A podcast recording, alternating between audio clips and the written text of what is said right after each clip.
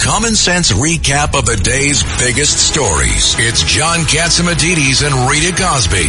Cats and Cosby on 77 WABC.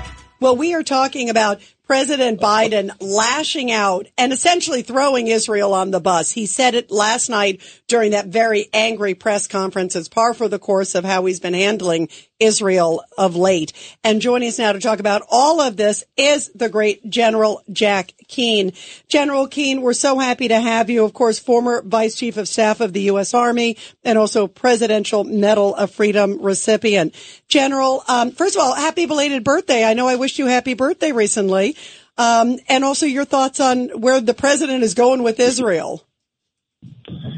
Well, I think where the administration has been going with Israel for some time now, for several weeks, is obviously to push back on Israel's mil- military operations. I'm convinced they would actually go to an immediate ceasefire, uh, not just temporary to release hostages, but permanently. Not going to say anything like that publicly, but I think that's really where they are. They want they want this to end, and the reality is that is in direct confrontation with what the prime minister and the IDF is trying to provide in terms of security for the people of Israel. They know full well if they don't get to the leaders of Hamas, if they don't take the overwhelming majority of that network uh, and destroy it and dismantle it, this organization will rise again, rebuild, and reattack and put the security of the Israeli people at risk again. After all, the objective of Iran and Hamas is to weaken Israel so politically that the people do not have confidence that they can provide security for them. And then that begins to put Israel on the exit ramp because people do not want to live there. That is the objective here. And what the prime minister and his military commanders are trying to achieve is is very challenging, and it's obvious in terms of the amount of people they're dealing with, the tunnels, and the subterranean a- aspect of it all. But it takes time, and this administration has interfered with the tactics, with the kind of operations that are taking place, and have tried to force a different operation on them. Fortunately, the prime minister and the IDF have resisted.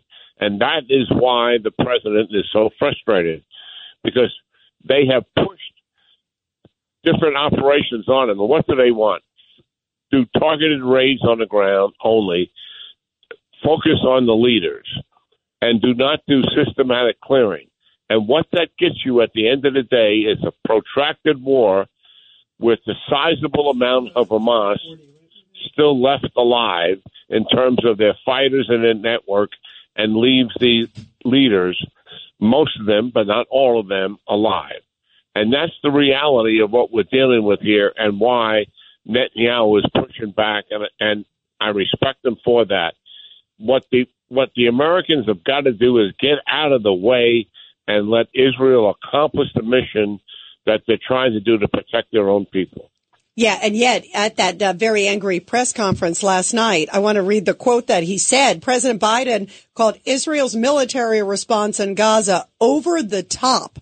I mean, that is so destructive. And then at the same time, he's talking about continuous aid for the Palestinians and like Israel's like, like just sort of thrown like a throwaway line. It's really painful.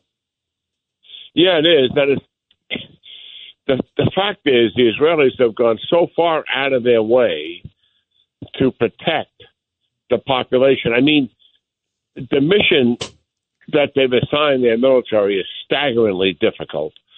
To conduct an operation in multiple cities that has hundreds of thousands of people in them, and then asking the population to move, and those who do not move, they, they tell them when they're going to target the neighborhood that they live in so that they can at least move out of the neighborhood. In all my association with warfare, I have never ever seen a precedent established like that. Because not only are you telling the people in the neighborhood to move out of it, you're telling Hamas every single day and every single week where you are moving your military force and what you're concentrating on. General, obviously gives them opportunity not just to leave, but here's the significant part: it gives them the opportunity to attack and to ambush the Israelis who are conducting that operation. General, didn't uh, President Obama ask them to leave their trucks before they blew the trucks up? I didn't understand what you said, John. I apologize. I said, didn't President Obama ask them to leave their trucks? In other words, don't blow up a truck while the driver is still in. They, uh, the, the American military asked them to leave the truck, and then they blew up the truck. No, I'm not. I'm not aware of that. There may be an incident like that, but I'm, I'm not familiar with it. Okay. President Obama did have rules of engagement concerning U.S. military that were very restrictive on us.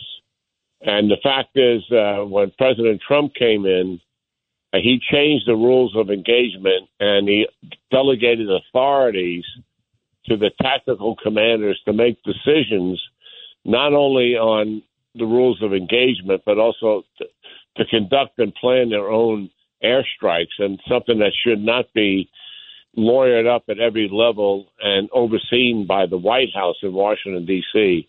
And that changed the nature of the war dealing with ISIS so that uh, the military was able to collapse ISIS much more readily and in a much shorter period of time than what Obama was doing in, in so restricting and constraining the military. And everybody, we're talking to General Jack Keane. Uh, Judge Weinberg, we just have about a minute left. General, good to talk to you again, sir. What about yeah, the, great. The, the moves by uh, Foreign Secretary Cameron and uh, the White House staff, Sullivan, saying that they're starting to seriously consider recognizing Palestine as an independent state. What does that do in terms of reinforcing the ability of Iran and Hamas to, con- to continue fighting?